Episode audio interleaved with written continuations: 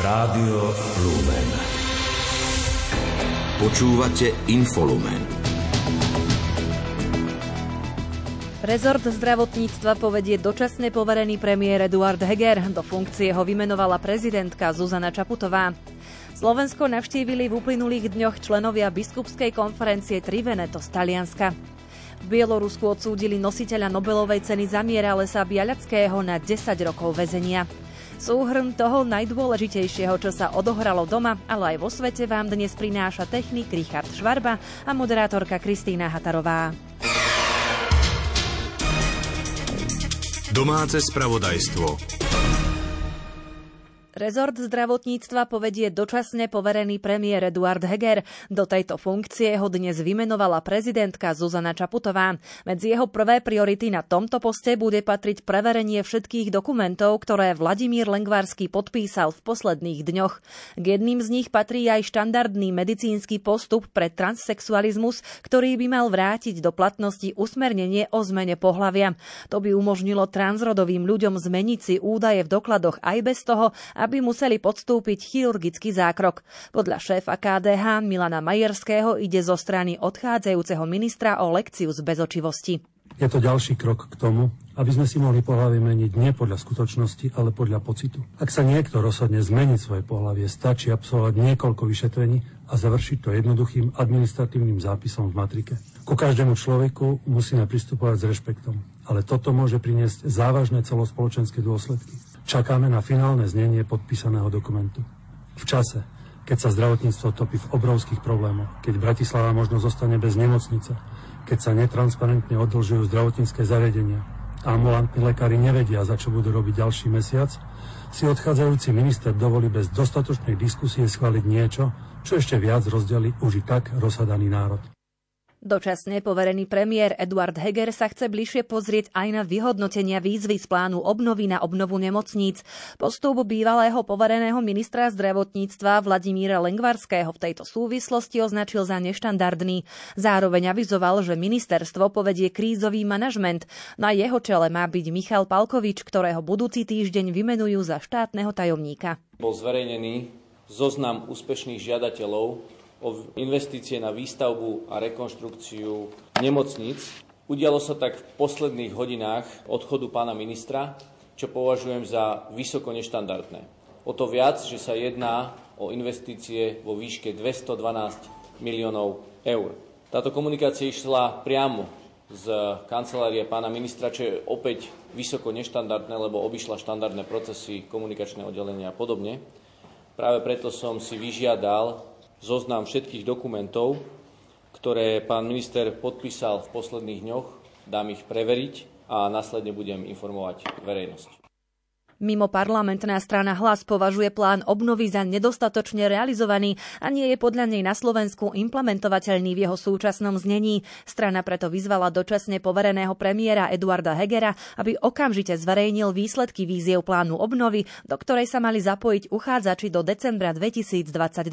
Šéf strany Peter Pellegrini zároveň reagoval aj na aktuálnu situáciu v zdravotníctve, ktorú považuje za neprípustnú. Dočasne poverený premiér totiž podľa neho nezvláda krízové momenty a nemá v sebe líderstvo. Dnes pán predseda vlády, ktorý požíva ale naozaj extrémnu nedôveru slovenskej spoločnosti, prevzal aj druhý najdôležitejší rezort momentálne s najväčšími problémami rezort zdravotníctva. To je už totálna devastácia riadenia štátu Slovenskej republiky. To je rozklad akýchkoľvek pravidiel, akýchkoľvek e, nejakých dohôd, ktoré bežne v minulosti fungovali to je jednoducho niečo, čo sa nedá opísať nejakým rozumným nejakým spôsobom. Potvrdzuje sa v priamom prenose a veľmi jasne to, čo hlas hovorí od začiatku tejto ťažkej politickej krízy. Že sa musí a mala sa ukončiť čo najskôr. Do najkračšieho možného termínu v priebehu niekoľkých mesiacov musia prísť predčasné parlamentné voľby. Žiaľ, stále máme na stole jediný platný termín 39. tohto roku. Prezidentka Zuzana Čaputová reagovala, že k vymenovaniu úradníckej vlády pristúpi v prípade závažného zlyhania vlády. V prípade, ak sa dejú veci, ako napríklad teraz v rezorte zdravotníctva, premiér Heger koná. A to je dôležité a to je, to je dobrý signál. Uvidíme, samozrejme, počkám si pár dní alebo týždňov, aby sme videli, či ten výsledok dochádza k náprave alebo nie. A v takom prípade, ak by nedochádzalo k náprave, tak som pripravená vymenovať úradnícku vládu. Smer opakovane hovorí, že je ochotný rokovať o podpore úradníckej vlády, ak by to znamenalo, že sa predčasné voľby budú konať do 30. júna. Aj Oľano a SAS pred časom uviedli, že ak by úradnícku vládu prezidentka vymenovala, budú za skorší termín volieb. Prípravy na spustenie justičnej reformy tzv. novej súdnej mapy pokračujú podľa plánov. Ministerstvo spravodlivosti preto očakáva, že k 1. júnu budú všetky súdy, vrátane novovzniknutých správnych súdov, pripravené na riadne fungovanie. Informoval o tom dočasne poverený minister spravodlivosti William Karas. Ďalšie posunutie súdnej mapy neprípada do úvahy, ja ho nepripúšťam. Aj dnesný stav, aj tu v Kožiciach je dôkazom toho, že sme na dobrej ceste, aby sme v tomto aj v tak krátkej lehote spustili fungovanie súdov podľa novej súdnej mapy od 1. júna. Čiže nepripúšťam odklad reformy. Súčasťou spúšťania reformy sú aj historicky najvyššie investície do obnovy súdnych budov, ktorých cieľom je zlepšiť podmienky pre výkon súdnictva. Opäť William Karas. V Košiciach vzniká nový správny súd, ktorý spustí svoju prevádzku od 1. júna 2023. Došlo k podpisu nájomnej zmluvy, boli zabezpečené veľmi dôstojné priestory, momentálne prebieha ich príprava, e, čiže bude to jeden z, z veľmi pekných, moderných súdov ale zároveň súčasne sme sa rozhodli alokovať e, podstatnú časť finančných prostriedkov z plánu obnovy, celkovo viac ako 22 miliónov eur na opravu aj súčasnej budovy Krajského súdu, kde budú sídliť tak Krajský súd v Košiciach, ako aj e, Mestský súd Košický, ktorý vznikne spojením aktuálnych okresných súdov, ktoré tu pôsobili v Košiciach. Najväčšie riziko pri spúšťaní nových súdov bol podľa ministerstva nedostatočný záujem o prechod sudcov na nové správne súdy. Podľa údajov súdnej rady sa však počty potrebných miest postupne plnia, či už ide o žiadosti o preloženia alebo počty úspešných uchádzačov. Najlepšia situácia je práve v Košiciach, kde už počet preložení, žiadostí o preloženie a úspešných uchádzačov takmer zodpovedá počtu určených miest. Aj v prípade správnych súdov v Banskej Bystrici a Bratislave sa situácia podľa Williama Makara sa zlepšila a nové súdy budú môcť začať od júna riadne fungovať. Celkovo z plánu obnovy smerujú do súdnictva investície za 186 miliónov eur, v rámci ktorých budú kúpené 4 a zrekonštruovaných 21 budov okresných a krajských súdov. Krátko z domova. Ministerstvo práce prostredníctvom národného projektu poskytne finančnú pomoc vyše 25 miliónov eur na začleňovanie odídencov z Ukrajiny. Čiastku si prerozdelia samozprávy a mimovládne organizácie, ktoré sa od dnes môžu zapojiť do zverejnenej výzvy. Dočasne poverený minister práce Milan Krajniak priblížil, že zámerom národných projektov je finančne prispieť na výdavky súvisiace s humanitárnymi a integračnými aktivitami, ktoré boli doposiaľ financované z ich vlastných zdrojov. Miera nezamestnanosti na Slovensku dosiahla v štvrtom kvartáli minulého roka 6% Medziročne tak bola nižšia o pol percentuálneho bodu. V priemere za celý rok klesla nezamestnanosť na 6,1 Informoval o tom štatistický úrad. Mimovládne neziskové organizácie, ktoré od februára 2022 poskytovali alebo stále poskytujú pomoc osobám utekajúcim pred následkami ruskej agresie na Ukrajine, sa od dnes môžu uchádzať o finančné príspevky na pokrytie humanitárnych a integračných aktivít. Na výzvu je celkovo vyčlenených 12 miliónov eur. Zverejnilo ju konzorcium šiestich nadácií pod vedením nadácie otvorenej spoločnosti. Ministerstvo životného prostredia a rezort vnútra sa zatiaľ nedohodli na vzniku špecializovanej štátnej správy. Tá mala vzniknúť po presune odborov starostlivosti o životné prostredie z okresných úradov pod Enviro Resort. V budove Národnej rady v Bratislave si dnes pri príležitosti 75. výročia februárového komunistického prevratu pripomenuli obete komunistického režimu.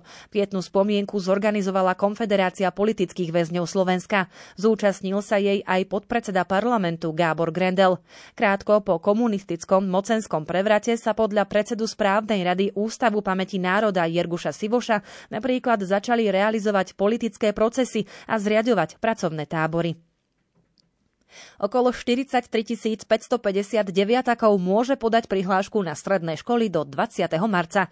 Prihlášku podáva zákonný zástupca v spolupráci s výchovným poradcom základnej školy riaditeľovi strednej školy.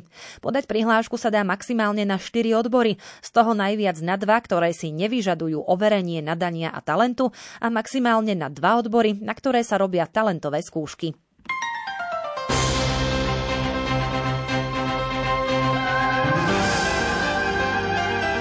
Cirkvi. Slovensko navštívili v uplynulých dňoch členovia biskupskej konferencie Triveneto z Talianska.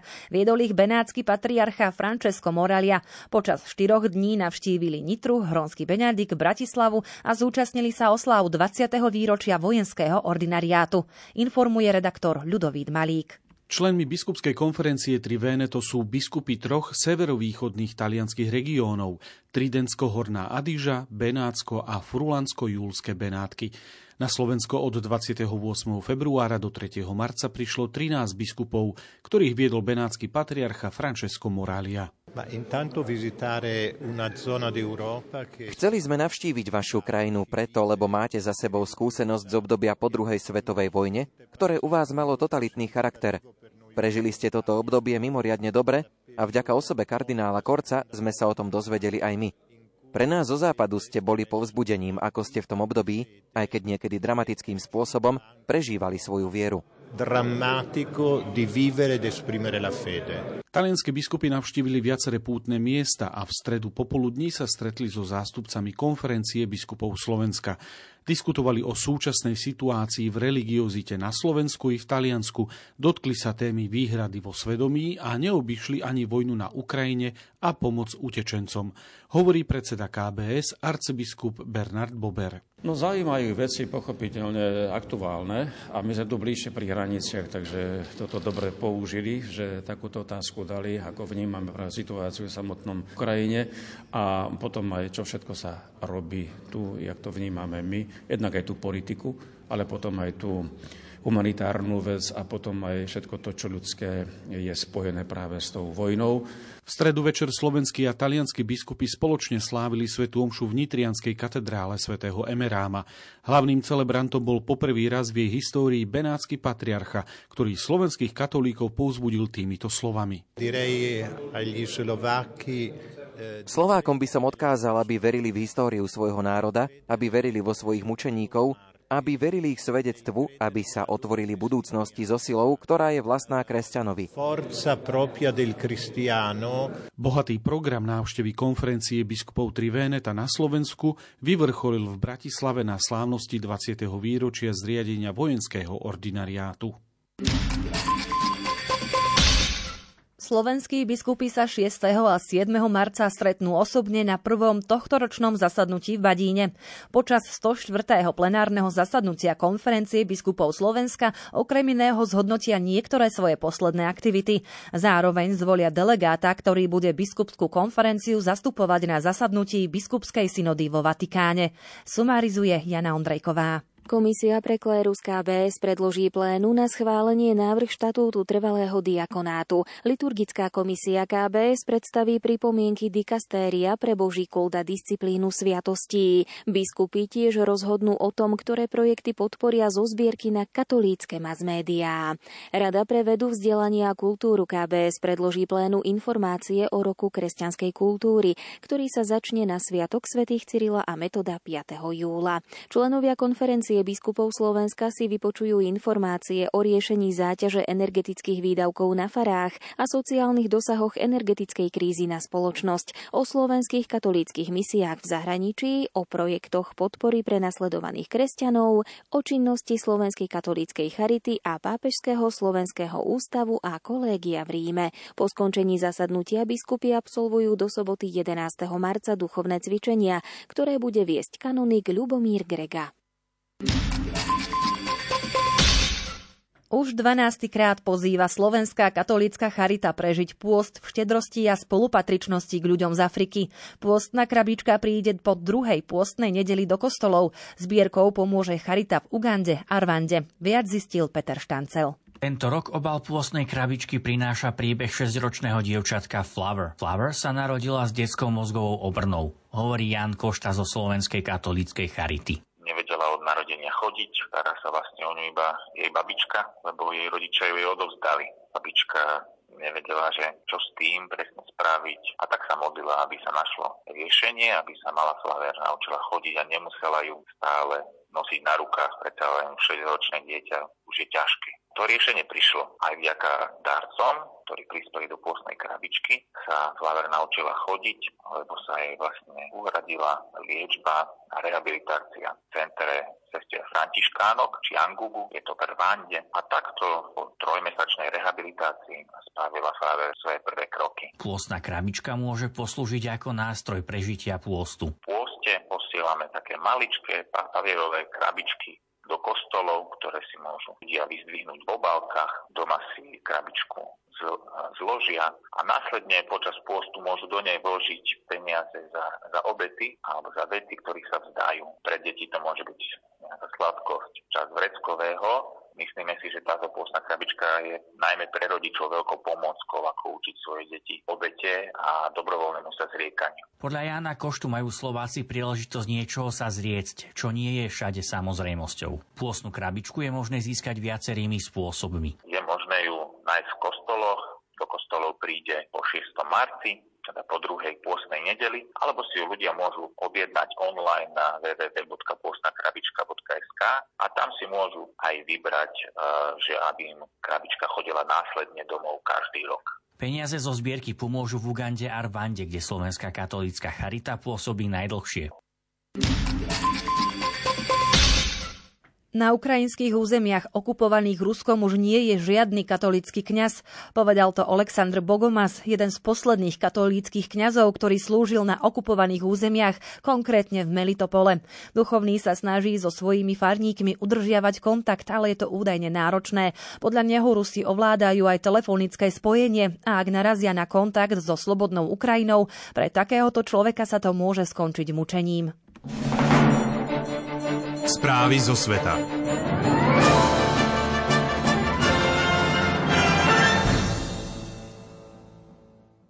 Bielorusku odsúdili nositeľa Nobelovej ceny za mier Lesa Bialackého na 10 rokov väzenia. 60-ročný disident vedie mimovládnu organizáciu Viasna, ktorá informuje o porušovaní ľudských práv v krajine. Ďalší traja spoluobžalovaní, z ktorých jeden sa zdržiava v cudzine, dostali 7, 8 a 9 rokov väzenia. Viac informácií má Michaela Kovalčíková. Bieloruské úrady označili organizáciu Viasna za extrémistickú. Spolu s kolegami čelil Ales Bialacký obvineniam spašovania a z organizácie akcií narušajúcich verejný poriadok, vrátanie údajného financovania protivládnych protestov. Obžalovaní vinu odmietli a proces označili za politicky motivovaný. Viasna informovala, že počas vynášania verdiktu mali obžalovaní púta na rukách predvečer vynesenia rozsudku vydalo 21 medzinárodných organizácií pre ľudské práva vyhlásenie požadujúce prepustenie a stiahnutie všetkých obvinení. Bialacký v Lani získal Nobelovú cenu za mier spoločne s ruskou organizáciou Memorial, známou odhaľovaním zločinov komunizmu a ochranou ľudských práv a Ukrajinským centrom pre občianske slobody, ktoré sa okrem iného venuje vyšetrovaniu potenciálnych ruských vojnových zločinov na Ukrajine. Cenu musela prevziať jeho manželka, pretože bieloruský disident už bol vo vezení. Jeho priatelia pokladajú proces za pomstu Lukašenkovho režimu. Podľa ochrancov ľudských práv je teraz v bieloruských väzniciach asi 1500 politických väzňov. Od leta 2020 policia a tajná služba zadržali podľa odhadov 50 tisíc ľudí za to, že sa zúčastnili na protestoch alebo kritizovali úrady. Rusko podnikne určité opatrenia na zabránenie cezhraničnému prechodu diverzantov na svoje územie. Uviedol to hovorca Kremľa Dmitry Peskov. Zároveň vystriehal krajiny západu pred dodávaním ďalších zbraní pre Ukrajinu. Podrobnosti prináša Julia Kavecká. Spomínané opatrenia Moskva avizuje po svojom včerajšom vyhlásení, že skupina ukrajinských diverzantov prekročila hranice Brianskej oblasti na juhu Ruska a spustila paľbu na civilistov. Podľa gubernátora Brianskej oblasti Alexandra Bogomaza zastrelili títo Ukrajinci jednu osobu a zranili 10-ročné dieťa. Ruský prezident Vladimír Putin vyhlásil, že išlo o teroristický čin spáchaný neonacistami, ktorí prenikli do ruského pohraničia. Poradca kancelárie ukrajinského prezidenta Michailo Podoliak však však tvrdenia Moskvy o ukrajinskej diverznej skupine v Rusku poprel a označil ich za úmyselnú provokáciu. Hovorca Kremľa zároveň západné krajiny vystrihal pred ďalšími dodávkami zbraní na Ukrajinu. Urobil tak krátko pred plánovaným stretnutím amerického prezidenta Joea Bidena s nemeckým kancelárom Olafom Scholzom v Bielom dome. Dodávky zbraní podľa Dmitria Peskova predstavujú pre ekonomiky týchto krajín značnú záťaž, čo ovplyvňuje pohodu a blahobyt ich obyvateľov, vrátane občanov Nemecka. Nemecka. Dodal, že takéto konanie zjavne konflikt predlží a bude mať negatívne dôsledky na ukrajinský ľud. Krátko zo sveta. Ruský prezident Vladimír Putin podpísal dekrét umožňujúci odvolať riaditeľa a akcionárov akejkoľvek firmy, ktorá nesplní štátne obranné zákazky v podmienkach stanného práva.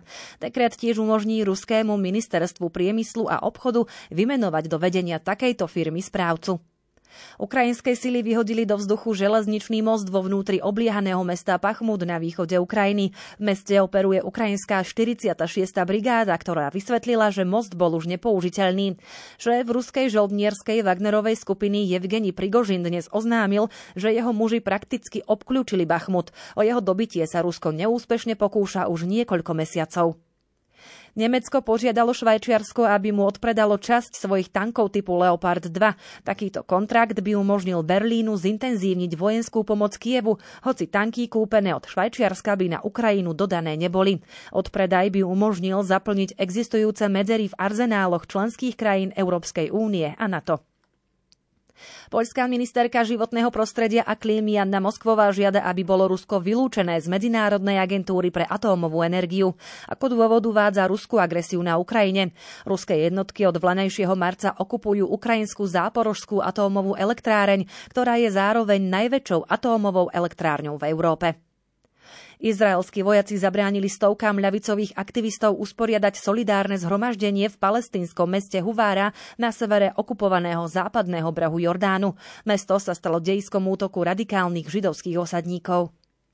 Stovky protestujúcich si pred gréckým parlamentom minútou ticha uctili pamiatku obetí útorkovej tragickej čelnej zrážky dvoch vlakov. Pred budovou gréckého parlamentu protestovali najmä študenti v rámci série demonstrácií naprieč celým Gréckom. Protestujúci žiadajú vyvodenie zodpovednosti za tragédiu, pri ktorej zahynulo najmenej 57 ľudí a mnoho osôb je stále nezvestných. Posledná rozlúčka s filmovým režisérom, scenáristom a výtvarníkom Jurajom Jakubiskom bude zajtra o 13. hodine v katedrále svätého Víta na Pražskom hrade. Juraj, Juraj Jakubisko zomrel vo veku 84 rokov v Prahe krátko pred polnocou z 24. na 25. februára.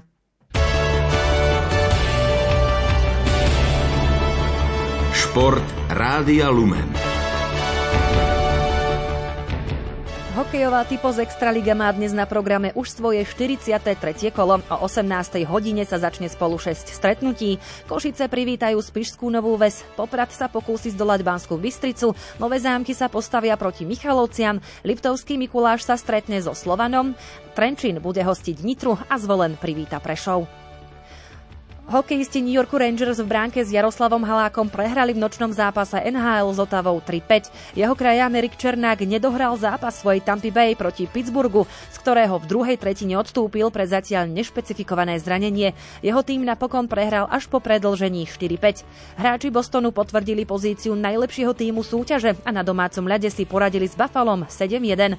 Štvrtú prehru v sérii zaznamenali hráči Detroitu. Na domácom ľade podľahli Sietlu 4-5. Z na súperovom ľade sa tešili aj hráči Nešvilu, ktorí triumfovali na Floride v 2-1. Vonku úspeli taktiež hráči Dallasu, ktorí zdolali Chicago 5-2. Hokejisti Calgary prehrali vo štvrtom zápase za sebou, keď na domácom ľade nestačili na Toronto, ktorému podľahli 1-2. Slovenský hokejový útočník Marek Hrivík strelil gól v zápase švédskej ligy, no jeho Lexant prehral doma z HV 71 2-3 po predlžení. Na presný zásah mu prihral jeho krajan a partner z elitnej formácie Peter Cehlarík. Slovenský hokejový obranca Martin Gernát strelil gól v stretnutí švajčiarskej ligy, ale jeho Lozán dostalo na lade bielu debakel 1-8. Hostia tak nenatiahli 5-zápasovú víťaznú sériu. Pre Gernáta to bol 8 gól v sezóne a na konte má aj 19 asistencií.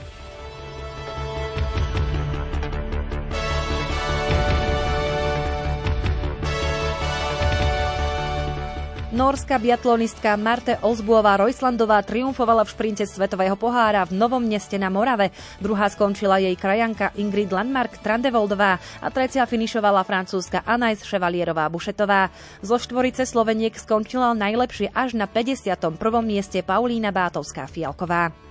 Kvarteto norských bežcov na lyžiach v zložení získalo na majstrovstvách sveta v Planici zlaté medaily v štafete na 4x10 kilometrov. Nóri triumfovali v slovinskom stredisku suverénnym spôsobom pred Fínmi a obhájili titul zo šampionátu v Oberstdorfe z roku 2021. Bronz vybojovali Nemci.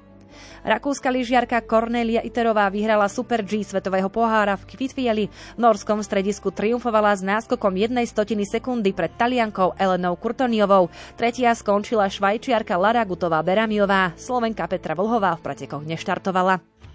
Na úvodnom podujatí World Triathlon Championship Series v Abu Zabi triumfovala Britka Bet Potterová. Slovenské triatlonistky Romana Gajdošová a Zuzana Michalčíková obsadili 51. a 58. miesto.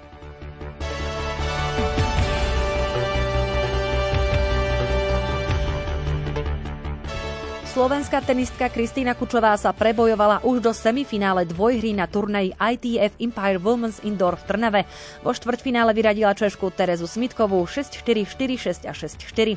V dueli o postup do finále nastúpi proti víťazke súboja medzi šiestou nasadenou Slovinkou Tamarou Zidaneškovou a Rumunkou Jacqueline Adinovou Kristianovou. Slovenská tenistka Teresa Mihalíková nepostúpila spolu s egyptiankou Majarou Šerifovou do semifinále štvorhry na turnaj WTA v mexickom Monterey.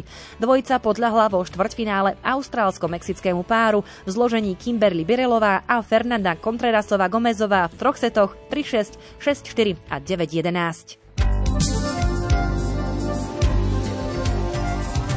Počasie